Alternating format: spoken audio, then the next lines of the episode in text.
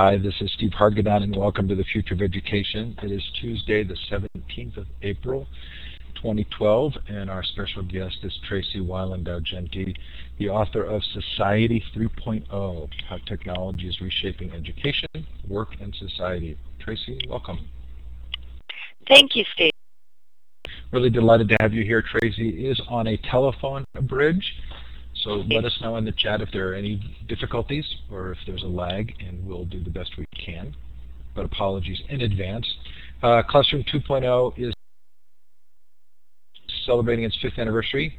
I forgot to mention this is a Web 2.0 Labs project, and thanks to Blackboard Collaborate. Classroom 2.0 is celebrating its fifth anniversary. If you haven't paid attention, please go to the site and have some fun. We are crowdsourcing a book on the use of social media and Web 2.0 in education. It's really a blast. Uh, we're doing a special project with PBS NewsHour at uh, the start of an Ed Incubator program. Uh, lots of fun there.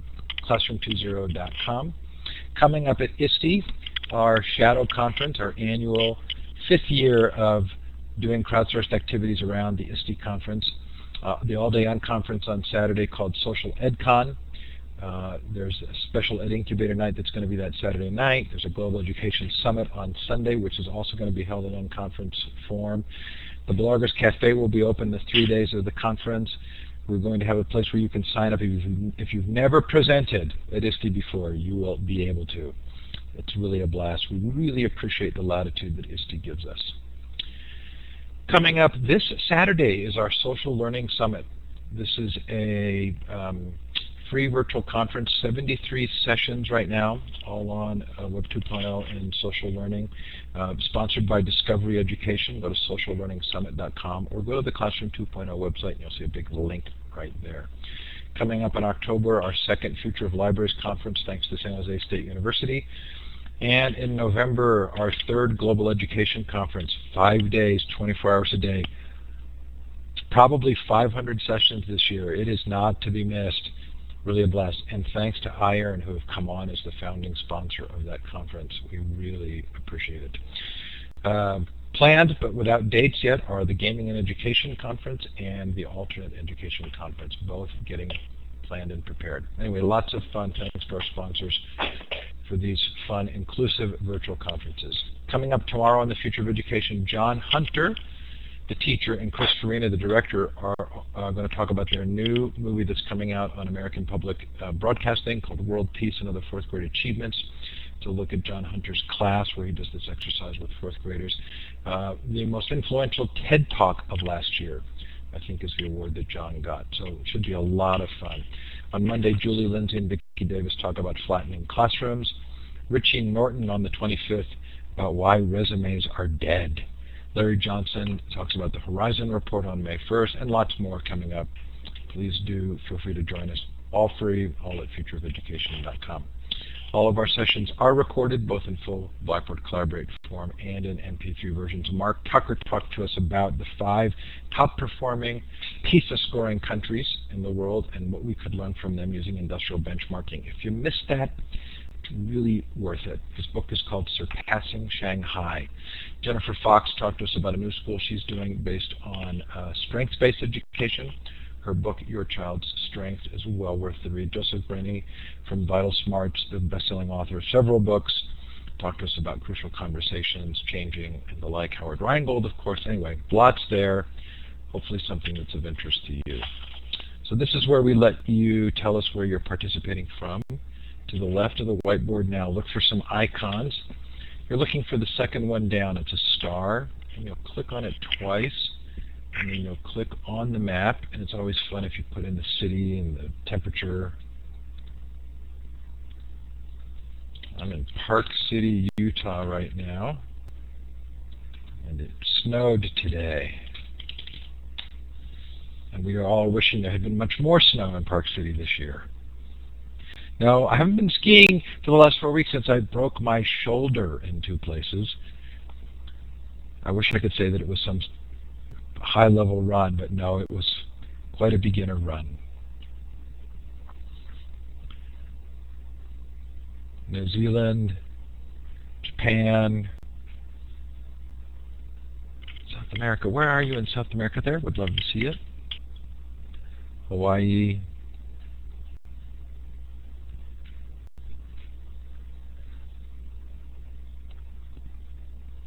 wherever you're participating from, as always, we really appreciate your taking the time and if you're listening to the recording, thank you for joining us.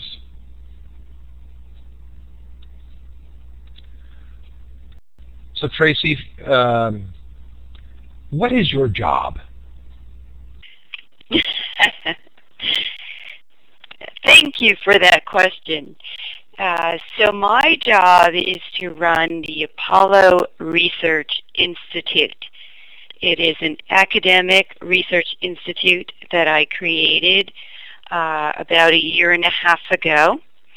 Our focus is on the value, importance, and future of education.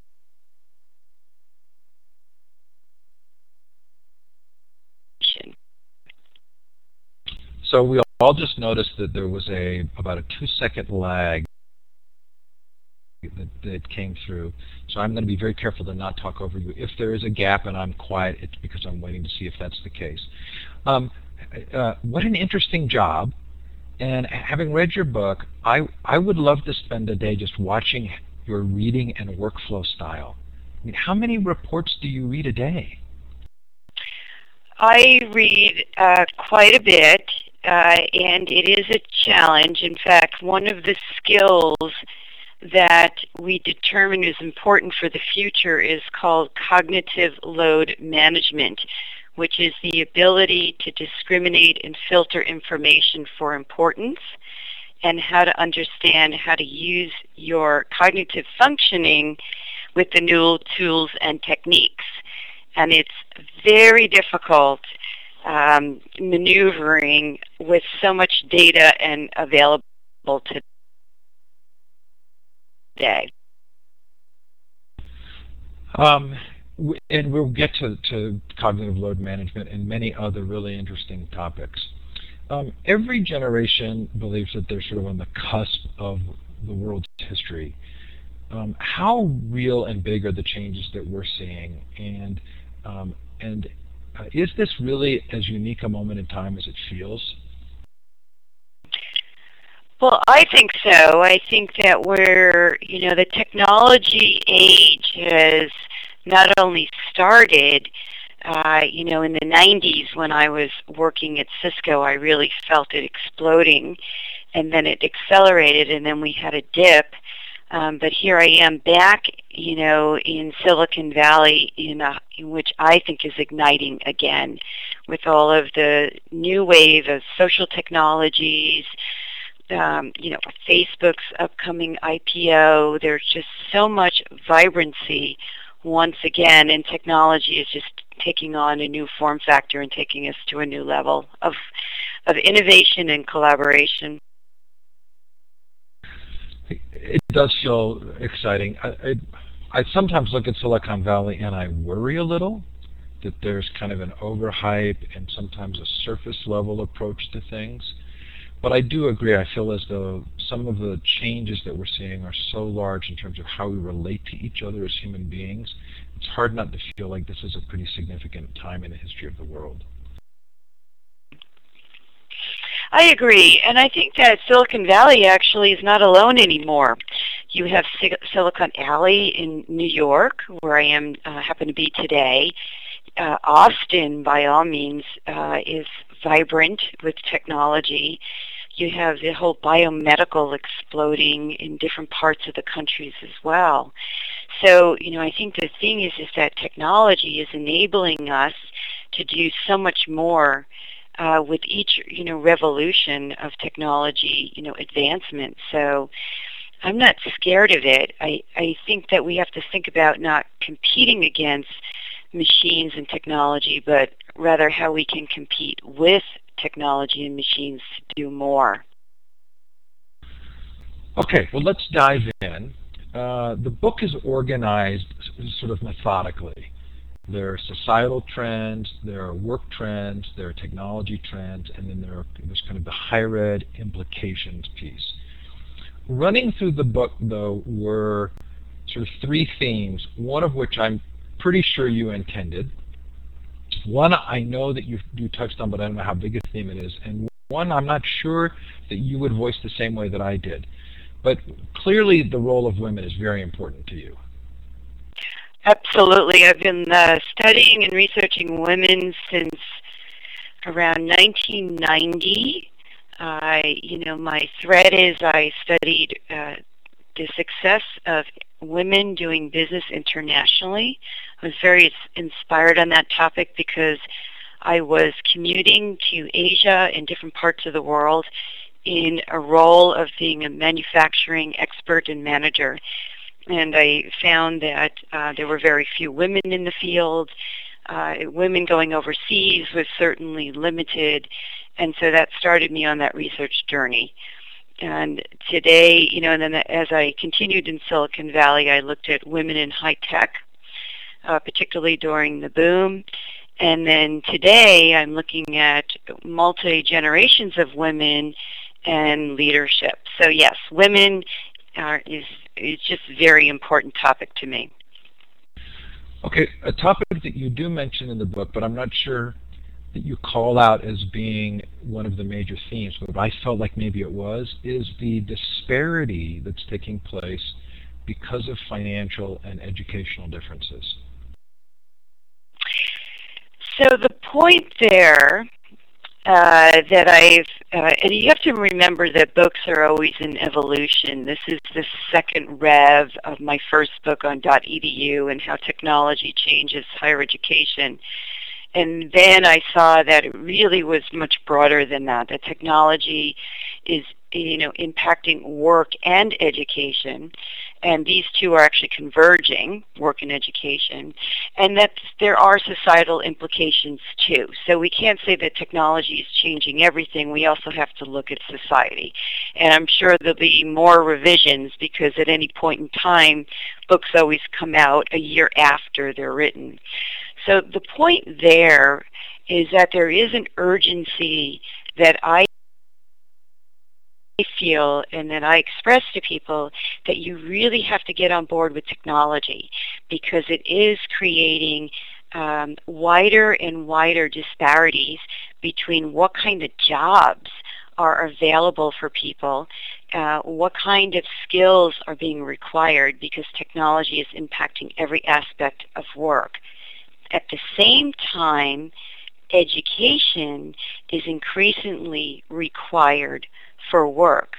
So if we don't keep the pulse on these two areas, we will see disparities. Okay, so a theme that you don't explicitly mention, and these are my words, but that I felt like you were really saying in many ways was that learning is becoming unbundled from the traditional places that we thought it was taking place.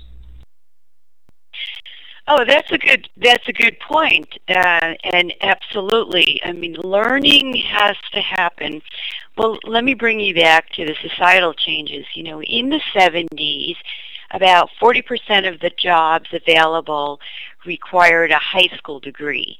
And then if you, and this is all from the Bureau of Labor Statistics data, if you fast forward to 2010 or 2015, the number of jobs available, predicted to be available for high school degrees, continues to go down to under 20, around 20% or 22%.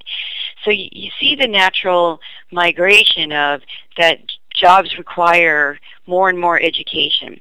And then if you actually look at different industries that are hiring, such as healthcare and IT and education or the STEM fields, not only is it the bachelor degree that's increasingly required, but it's also the master's degree, and in some cases you're starting to see the PhD.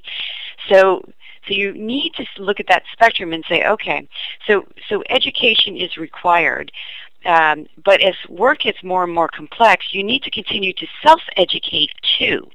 So not only do you need the degrees, but you need to constantly participate in lifelong learning. In uh, how do you keep your technology skills up? How do you keep your leadership skills up? How do you keep your management skills up? So, so it, it is unbundled from the classroom somewhat, But what the point is, is that not only do you need your degrees, but you also need a lot of other learning proficiencies to keep your skills up. Okay, and you know, I read a lot of books, and you know, that I'll put them on the shelf, and I'll look at them and think, you know, what what you know, what was the main message for me? And, and I don't know how I'm going to feel about Society 3.0 in two months, but right now, for me, it feels like you've done this really sort of brilliant and critical piece of reminding us to look at who the students are, uh, and that we have a we have sort of a knee-jerk perception of when we think of higher ed students that's really actually quite wrong right now. So I did some, uh, so I have been a visiting scholar at Stanford um, since 2000. And in 2000 I was studying the impact of technology on higher education. And then when I returned, I started to look at the impact of technology on work and education. So let's just talk about education and what I was doing in the year 2000, 2001, 2002. So I compared students' uh, learning patterns, the, both uh, at the younger level, what you think of the traditional student, and then I also started to compare with adults. And that's the population that I actually uh, have taught more uh, than younger students. And people don't realize the number of working adults or how many adults are out there learning. And, and the point was very basic. Tell me about how you learn in higher education. How do you go to college? How do you go to class? What works for you? So I profiled in an earlier paper and book Ashley, because Ashley really stood out in my mind. Ashley would say, I would go to I go to class, Tracey, and I am a biochem major. And Ashley is a young woman. And uh, you know, a residential campus student. And she says, you know, so I go to class and I love biology and I excel there. And then I go to chemistry and I don't excel there.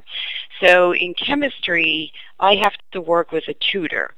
So she said, but it doesn't really matter to me how I how I work with the tutor. Sometimes we text, sometimes we jump on the phone, sometimes we meet face to face, sometimes we collaborate.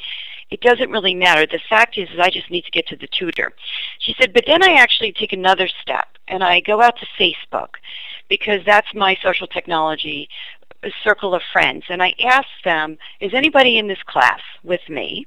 Is anyone thinking about it? Is anybody does anybody know anybody who was in this class before who could help me? Or does anybody know other people not in our school who might be in a similar class? And she said, and through that network of people, I got myself introduced to a lot of other students and experts, and through them I found resources, whether it be games, you know, or whether it be attending video conferencing sessions with, with um, chemistry experts or joining uh, meetup groups on chemistry. But basically, you know, that's my path. And what's interesting is that if I went to an adult, for example, well, their path because they didn't have all of the technologies, uh, they have a different learning style. They they may go to a traditional class in a classroom, but they may require that they meet face to face with someone and that they read a book, or they go to the library because that's their pattern. So really, what emerged is that everybody has a pattern, and everybody's pattern is not the same. So as an educator, we need to start to observe our students unique patterns and figure out how can we move the right resources to them to help them accomplish their goal. And to accomplish their goal is that they want to learn and pass basically your learning objectives. So so patterns and, and technology today has opened up the door for us to provide so many avenues to students, plus they go find them on their own anyway. So, you know, you're going to, if you're a video person, you're going to go out to YouTube. If you're a text person, you're going to go get that book. And if you're an online person who has to, you know, uh, read uh, Twitter feeds, well, that's what you're going to do. So I, as a professor, a librarian, as an educator, let me make sure that I can at least point you to the best resources so that you can continue to learn the best way you know how. There's so much here to dive into, and, and I know that we're going to just be looking at the service level.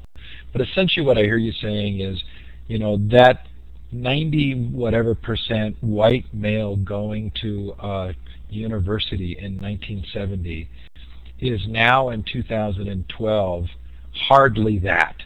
Um, that that it could be a single mom who's got children who's going back to school. It could be people at a at a corporation who are who's where their organization is paying for additional training through university. That um, huge changes have taken place in family structure that are that are creating a population of much more non-traditional learners. That's your phrase. And, and because of that, we're seeing the importance of this variety of ways of, of helping them succeed. Well, and there's a lot of different avenues. So let's just touch on, on a couple of those things. You know, demographically, uh, the United States had shifted, and what the census, and the first part is really data from the census, the recent census. And, uh, you know, the profile of the United States, we're now 15% Hispanic. Um, we have increased uh, people from Asia. Actually, the African American population has decreased. So we have shifts in the United States in the demographic profile. Um, in fact, one of the fastest growing groups in education is the Hispanic community. We have many more first-time college entrants. Um, women are, are actually larger percentages of people in higher education. They're, and they're staying longer and pursuing more advanced degrees. So you have this whole shift of demographics. The second change that you mentioned is um, mobility. So what the census documented is that people actually aren't moving as much in the United States, and maybe that was caused by housing, maybe that was caused by um, the job situation, but now we have some gaps because uh, states or metro areas are looking for skills types that aren't really there. So what does that mean? How do we close these gaps? Right? How do we get the educated uh, skills of, of one population over to where the needs are, whether it be healthcare or technology? Um, another area um, that we've observed, um, I'm sorry, you mentioned a third one that I just blanked out on what you about uh, people going to school with children or going to school through their company? Thank you. The family structure. So that's the third. That's a third area that we should just touch on briefly. That the family structure has changed, where uh, you have more single parents, you have partner parents, you have actually more today single single individuals living by themselves in the United States than we've had before. You have um, families moving back with grandparents, right? So you have all of these new family models. So this has an impact on work. Just take a look at work. You have telecommuting that's increased over 400%. You have services being brought into the workplace such as food services, child care services, healthcare services. You have um, a number of arrangements that are created so that we can accommodate our new our new family styles. In the same way, in education, in higher education, you can't expect that people are still going to not work and go back to college full time on a campus. So you see the emergence of so many different programs, which people on the phone I'm sure are very familiar with. You have your hybrid models, you have your weekend models, you have your night models, you have your online models, you have a variety of education models that are surfacing uh, first for access purposes because people still need to get educated, but two, you have a variety of models that are actually working out uh, to people's different learning styles. I can't tell if you paused or if we lost you. I am here. I paused. Okay, so um, I, I it, you know, again, an incredible amount of data that was just really, really interesting for me. Um, the end result being you, you kind of address some ways in which higher ed could better meet the needs of working learners. And, um, and one that you didn't mention for me was cost. Now, did I miss it, or was that not on your mind as you were writing the book? Right. So no, I didn't address costs, and actually, since the book came out, you can already see how many interesting new models have come out in education. Look at MITx.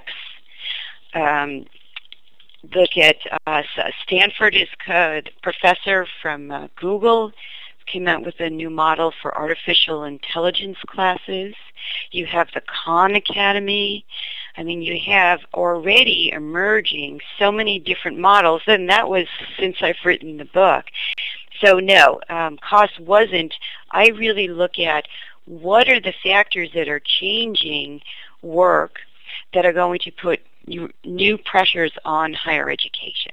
Right? And so what, what do we have to look at and what are the technologies that are emerging that we should be thinking about and what kind of changes will they put in employment um, that we need to respond to in higher education. So full disclosure is that Apollo owns University of Phoenix, right? So the Apollo uh, Group is a global education company. They have uh, eight, I believe it's eight universities and colleges in their network that service uh, working learners. So they have colleges and universities in Latin America, in Europe, across in the United States. The one that uh, most people know is the University of Phoenix, and um, which is in over 40 states in the United States. So how does University of Phoenix do in terms of flexibility of scheduling and access, support for returning learners, and relevant curricula? So the history of the Apollo Group, you know, let me just give you that, was founded by John Sperling, who was a PhD from Cambridge, and he came back to the United States, San Jose, he's actually American, and he was a professor at San Jose State and uh, he had a lot of neighbors who were in services fields, nurses, police, fire, and they were excluded from education because they worked off hours. And so uh, Dr. Sperling approached San Jose State University, apparently at that time, this is in the 70s, to see if there was an alternative offerings that the school could give for people who were not available for traditional school hours. And the school uh, turned him down, unfortunately, and he went on a mission to find uh, and create, if needed, a university to service working learners. So the University of Phoenix was accredited in 1978. It was founded on a mission of serving adults who were working. Um, since then, the university in the late 90s, which is um, early 2000s, started an online program. They started the online program because of the students. Students let let John and his team know what their needs were, what their custom needs were, and what requirements were evolving to help them continue their education. So in the early days, it was in the classroom, it was at, at night and weekends. Uh, later on, they said we need to have some sort of online delivery uh, so that we can access it, access it in, in our homes after school, you know, after our kids come, come from from school, after work, in a different models. Today, if you look at the University of Phoenix, they offer programs in the corporation. So actually faculty go into a corporation and deliver cohort programs there. They have hybrid programs. They have on-campus programs. So here I am um, right across from the Jersey City campus, which is beautiful. And then they have the online programs. Today, what students are asking them for is more integrated use of multimedia and social media in their platforms. And you may have been reading in the news of how the platform for the University of Phoenix and some of the other schools in Apollo has been evolving to be very, you know, embracing the technologies. So it's a university that I connected with actually on the online program. When I was at Stanford, the School of Ed said to me, you really should teach a class for this emerging new model. It's really profound because you think about it, this is before Web 2.0. And so I was amazed at how they were connecting students and adults from around the world in a variety of different disciplines, from healthcare to military to education, and using a platform where people could actually engage. At that time it was text, but, um, but later on it became much more vibrant. It was exciting for me because I was working at Cisco Systems at that time while at Stanford as a visiting scholar and I saw how the invention and the connection of the internet was enabling so much advancement in so many different fields. I've stopped. Okay, good. Thank you. What's the CB sign that you say when you've done full stop or something? I don't know, some way of indicating. Okay, so I want to go into the work trends because I thought the Roger or over good they're over. Um, first was the globalization piece, and I read something in the Huffington Post a week or two ago that stunned me.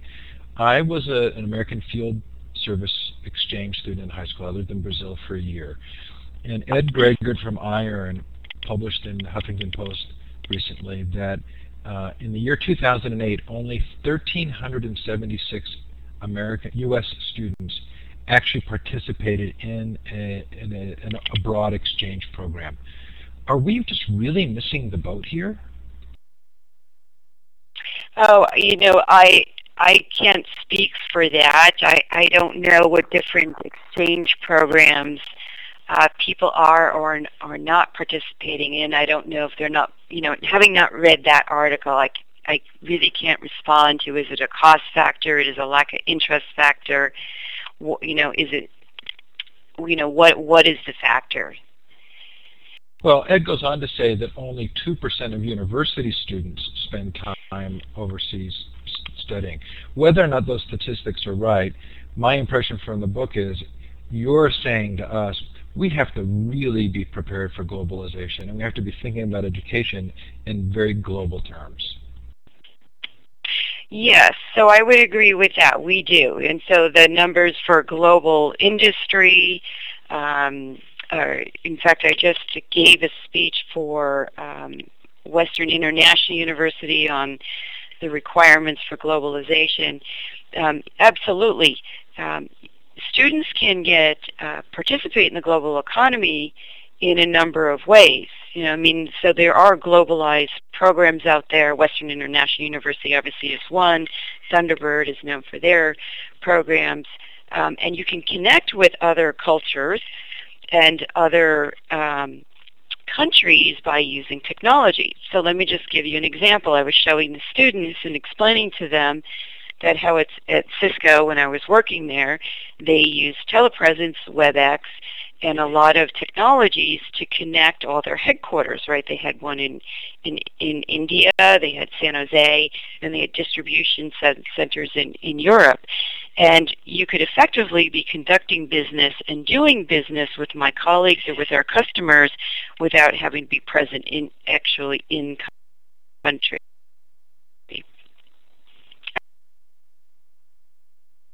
You broke up there, but I think you're over.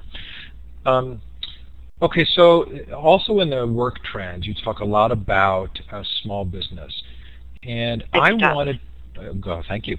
I wanted to distinguish between entrepreneurialism and small business, and the reason I wanted to do so was that it feels as though some of the character traits and skills that are taught to us in school, and especially in higher ed, um, relate to success in sort of traditional work environments, but would be very different than success in an entrepreneurial, self-employment, freelancing, or micro work environment. Uh, how do you see those two different skill sets? Are they different, or, or, and if they are different, are we not? Are we? Do we have trouble determining which to teach? Oh well, it's, it's just well, Number one, it depends on the business uh, itself. So I'm conducting a study right now on women in leadership, actually, and if you talk to uh, small businesses or entrepreneurs in the Silicon Valley, for example, uh, many are very focused on technology, and so the key to success is learning two programming languages and understanding how to articulate your elevator pitch to a VC. Uh, because that's you know that's the norm in Silicon Valley. Um, if you go to other parts of the country, that you know the, a startup would be very different, or uh, a small business. What I do see, which is very um, positive, is that the MBA when I went to school was gearing me up for a manufacturing company and there was this uh, resistance to teaching students anything other than a manufacturing MBA. Just assume that every company that you're going to work for is producing and manufacturing their own products. And we knew at that time that the, the U.S. economy was a services economy. And, um, and so what's what makes me happy today is that I see colleges now offering services uh, programs in their MBAs, offering entrepreneurships, uh, showing, showing a lot of variety now and respect for the fact that the American economy is not just manufacturing. In fact, it's less and less. So I see change and I see positive change in that direction. I also quite interestingly see a lot of interesting models developing for this for technology startups. I see these boot camps. Um, I see short certification programs. Um, at least there are a lot more, a lot more for people to choose from, so that you can actually develop your entrepreneur, your business. I've stopped. We've got to give this telephone bridge some credit because it always pauses right before you actually pause. So it does a very good job of confusing us. Okay, so um, um, let's move on to the technology trends because we want to cover those quickly and then sort of talk about the implications for, for higher ed. So, uh, you know, it feels like it's taken us some time to see mobile devices as learning devices, but it really feels like there's been a sea change, that we're much, much more interested in that. But the numbers on mobile technology are just incredible. The numbers are staggering on uh, mobile technology. In fact, I just read a statistic that said that Apple sold more iPhones last quarter than babies were born in the world last year. Pretty amazing. Article last the ability for us to use mobility. Go ahead. I, I must be no, our agreement is I'll stop and you keep going. Echoing on you. So mobile devices are, I think, you know, just part and parcel of everyone's life. So, and this this trend will continue. They will get smarter. They'll be more feature rich. They'll have much more functionality, uh, a lot of variety, a lot of capabilities, and the convergence of so much technology will happen on the mobile device. Video, multimedia, social technologies, gaming. So mobile devices should be a vehicle for us as educators and as employers to be able to connect with our employee base or our student base. I've stopped. okay, and you talk about M-learning. Sure. So M-learning is basically uh, mobile learning. You know, how how are we going to deliver learning in a form factor that makes sense for people using mobile devices, right? So many institutions use they, they follow the same format as they do in the classroom.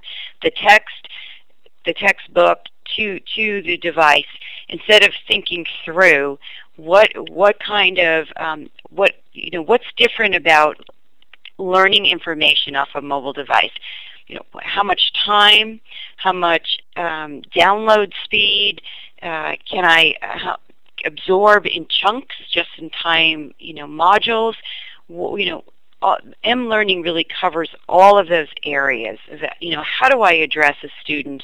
How do I address an employee with information when the form factor has changed from a classroom to a mobile device? I've stopped. So the next category in the technology trends is, were, were the collaborative technologies. Now you and I were both at the Horizon um, anniversary event and, and went through that process of kind of identifying trends and then having them come out in the report. I was really interested that a trend that I felt really was pervasive in a number of the the trends that were up on the butcher sheet at that event for me was the change in, in the loss of institutional power. But that didn't end up coming out in the report at all. To what degree are collaborative technologies changing who makes changes? Oh, I you know I think collaborative technologies is a is a key trend right now. Um, many firms uh, are really seeing the benefits of having employees collaborate with each other.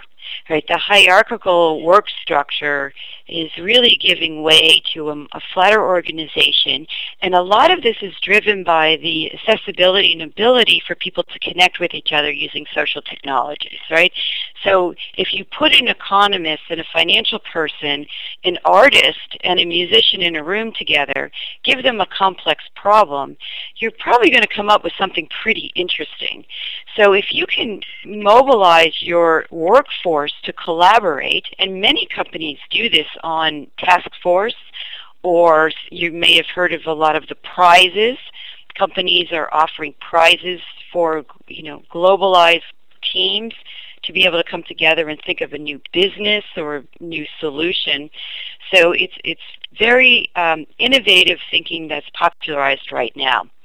And in in higher education, we should also be thinking through how do we encourage our students to develop this collaborative skill because it's very relevant for them in the workplace. I stop. Yeah, and it does seem like this is a challenge because the skills that we need to um, help develop in students aren't necessarily skills that that our current set of educators are themselves comfortable with. So it feels like we're a little bit at a loss right now. Well, I think if, if universities and college deploy the tools uh, similar to that, that work environments are using, um, this type of skill will naturally uh, be developed. Right, so for example, you're using Yammer or Salesforce Chatter at work. This is the social technologies behind the the firewall that work environments are using. This is very similar to using um, whatever social technologies, either it's Facebook or, or Blackboard or you know whatever collaborative tools you're making available for your students. They're learning to use these tools and techniques. They're learning to collaborate. They're learning to work on work teams. And that's very positive. And they're learning to do this online, which is actually pretty important at work because that's how a lot of collaboration gets done. That's how a lot of work gets done. So by providing the tools so that students can do this will help them develop the skills that they need for work. So it didn't occur to me as I was reading the book, but I'm going to say something and I'm interested in your response. Do societal movements change education more than pedagogical discussions? Oh, it's a complex one. One is societal, but I would I would add in technology. That's a very complex question, and I I really haven't studied that deep enough to even be able to discuss it. I mean, number one, one of the findings is you know society is changing and it's changing work. Number two is now you have technology rapidly changing, and that's put changing society or society changing technology. That's a good chicken egg question. And these two factors are changing work. And then there's other factors that are also changing that are putting, you know, pressures on higher education. And all of it could be factored in. That, that's a pretty interesting and complex question. Although my guess is that technology changing work in society then requiring changes in education is a stronger force than we typically recognize. Yes, I, I would believe so. Um, at least that's that's my hypothesis is that um, if you look at technology, Moore's law, people are familiar with that. Technology is changing, doubling itself every 12 to 18 months. So that means that if I enter college as a freshman, my technology is outdated by the time I'm a junior. So how, you know, that happens in the workforce. How am I going to address that in higher education? Well, how do I give my students exposure to this? How do I encourage them to embrace it? Um, there's a lot of complex questions that come up that, are, that technology is creating. Okay, your last one is immersion gaming and robotics, last technology trend. And I'm intrigued by the degree to which Second Life has just kind of fallen off the radar. Uh, is immersion still a, a, compelling technology for thinking about changes in ed? So, and and I would agree with you that Second Life is, is sort of fallen off. Um, you got to remember in Silicon Valley, technologies are constantly being piloted and perfected and piloted and perfected and then when they go viral, you know that they've right hit a nerve where people actually see the value, the use, and the ease of use of these tools. Um, so immersion will probably reinvent itself or reformat itself or come back in an easier format. Um, you know, Second Life was the first the first started it. Um, I I get excited when I see new form factors evolving, and then they morph and then they improve. Um, we've robotics have been around for a very long time, and now you see it's part of your iPhone. You know this. You know the Siri is somewhat of a, a robot. Um, I just was in San Francisco talking to a taxi driver who was pretty disturbed at the Google robotic self-driving car uh, was going to become a reality in San Francisco because Google applied for taxi permits, which meant that what was going to happen to his job because he wasn't prepared for anything else. So these, you know, technologies will incubate and evolve and per- and perfect, and um, and when they get to the you know, saturation point where it becomes viral, then it becomes quite exciting because then it becomes mainstream. I mean, think about the iPad. It just uh, came around, what, two, three years ago? Um, how Facebook is, what, five to seven years old? YouTube is seven years old. Um, a lot of the benefits that they provide is that they're easy. Uh, and Second Life perhaps wasn't as easy, but at some point you're going to find some pretty easy tools coming out. I'm guessing.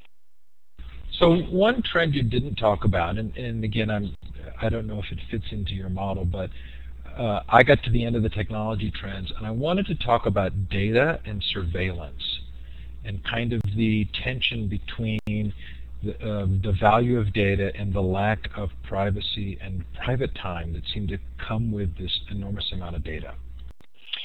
Yes, actually, that's a good point. So I didn't get a chance to cover data, and I didn't get a chance to cover cloud, right? So I was um, somewhat on a deadline, and uh, was hadn't fully thought through those sections. But what we're dealing with today is big data, right? So there's data everywhere. There's companies um, looking at, you know, what kind of services, what kind of products. You know, it's just amazing how data has really just come into its own. Um, security is is not something that you know I looked at before in terms of um, because I was at particularly at Cisco, and you know we had a practice around security.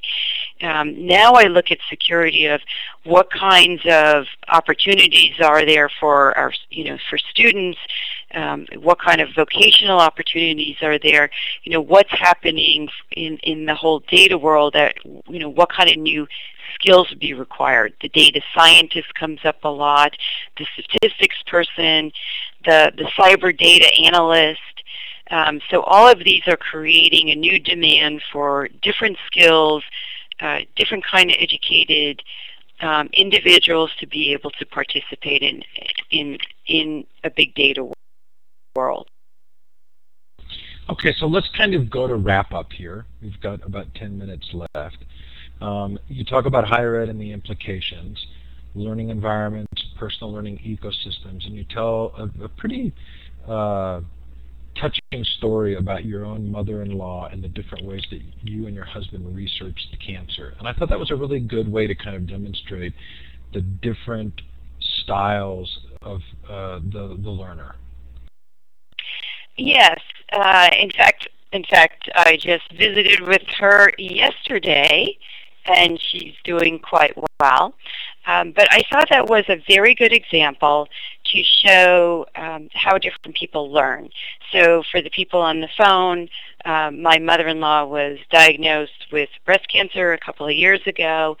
Um, she is well into her 70s. She is not technology proficient. She's homebound. Um, her world, uh, fortunately, she worked at Merck, she, where she was an admin. So fortunately, she had the Merck uh, annual handbook of medical information mailed to her every year. Um, her world was her church, um, her doctor, who she's had for years, and the Merck manual. Um, and that was her world of medical information. Um, so she was pretty panicked over the diagnosis and reached out to my husband, her son, to who to help her help her figure out what to do. And my husband reached out to me. And what was interesting is my husband and I actually went two distinctly different paths to gather information because I have uh, an academic background. I and am a female. I went to the Susie Komen. I went to all of the research universities that I, you know, have friends in medical school. Um, I, you know, I went down a very academic research path to try to figure out the resources. He, on the other hand, because he's a business person, first uh, went to find the best um, affiliate, you know, the best physicians in the area who had the best track record. He reached out to the common business communities and even went to eHow and Ask.com uh, to understand how do you how do you manage and uh, really project manage this degree this disease. Um, and so what was interesting was we both different used different paths. He was uh, more video oriented, I'm more text oriented. Um, he's more on the phone and I'm more on chat. Um, so we had different techniques in how we got the information. At the end of the day, we came up with the same conclusions. Uh, we found very different resources and different techniques of getting to the resources, but we were able to come up with, with conclusions that would help her. And so then we were, were able to bring her down a path um, and a path of wellness, actually. And we're very excited that she's um, still continuing to do so well. So the point was, is here you had three people, one that was totally disconnected, unfortunately, today, and that's a little bit of the gap that I talk about. Two is two people who are very connected but approach learning and information absorption in, in a variety of different ways. Okay, um, so uh, where are we headed? Um, are you optimistic, pessimistic, realistic? Um, what kinds of institutions are going to be able to change and which ones are likely to struggle? Well, I'm very optimistic about about the future, and there's no doubt about it. I mean, I've always wanted to live 20 years after where I live now, because I think the future is always so much more exciting than where we've been, and and I love the advancements that technology is making. Um, I think if you're talking about higher education, you know, institutions where they change, well, we're seeing that already. Um, I'm intrigued with some of the new models that we're looking at. You know, the Khan Academy is, you know, just overnight had a new model that was working. I'm intrigued when you see that social technologies take off as fast as they do. I'm intrigued when I see MITx becoming a very popular program and people are engaging with it. So um, I am optimistic about learning. Um, my passion, however, is to make sure that people have access, and I think that's very important. People have the ability to progress, uh, advance their skills, and become an integrated part of moving ahead um, work and the future and I, I cringe when I still see that there's resistance or barriers to people's ability to learn. Are there institutions that you are looking at right now where you feel like they're doing something that most people don't know about but is really, really smart? Well, you know, I think I listed a few, and I'd have to say that I uh, am affiliated with a, a, group of institutions that I think are doing some pretty provocative and innovative things, particularly with technology. Um, so I am optimistic that there will be more uh, doing more things. But um, that's why I'm doing what I'm doing and affiliating with who I affiliate. I think that the Apollo group of schools is outstanding. I think Stanford's outstanding as well. And um, obviously I like affiliating with both groups. So funny the irony of tonight that I think each time you actually finish the we get the cutoff on the phone. Tracey, that was really terrific. I think we've got time for one or two questions, and then we'll wrap it up. I'm going to put the schedule for um, the rest of this week and in the future up on the screen. If you, if you have a question for Tracey, please feel free to put it in the chat or you can raise your hand. And if you posted a question in the chat and I missed it, please feel free to post it again. I'm sorry. Uh, it's very easy for me to miss that coming over. Um, looks like Mary Beth is asking if there's anything in Florida. Um, and I, I think she actually asked that question when you were talking about the, the Phoenix, University of Phoenix and the other institutions that you um, that Apollo uh, is comprised of. Is there anything in Florida? Oh well, the one that um, Apple is very uh, excited about is Full Sail, and uh, Full Sail is uh, where you it's a school it's a different model and it's for people who are interested in uh, I believe it's video multimedia. Uh, it's actually quite exclusive I understand and very exciting. Um, and a lot of students are quite interested in going there. I, I haven't had the chance to experience or visit it but I know that Apple speaks about them quite a bit um, Nicole asks, when you look at the cyber data analysis needs, do you think that K-12 cyber learning will begin to understand the need to tap the digital footprint to learn about student needs? I'm sorry, you broke up. I've lost the connection. Are you still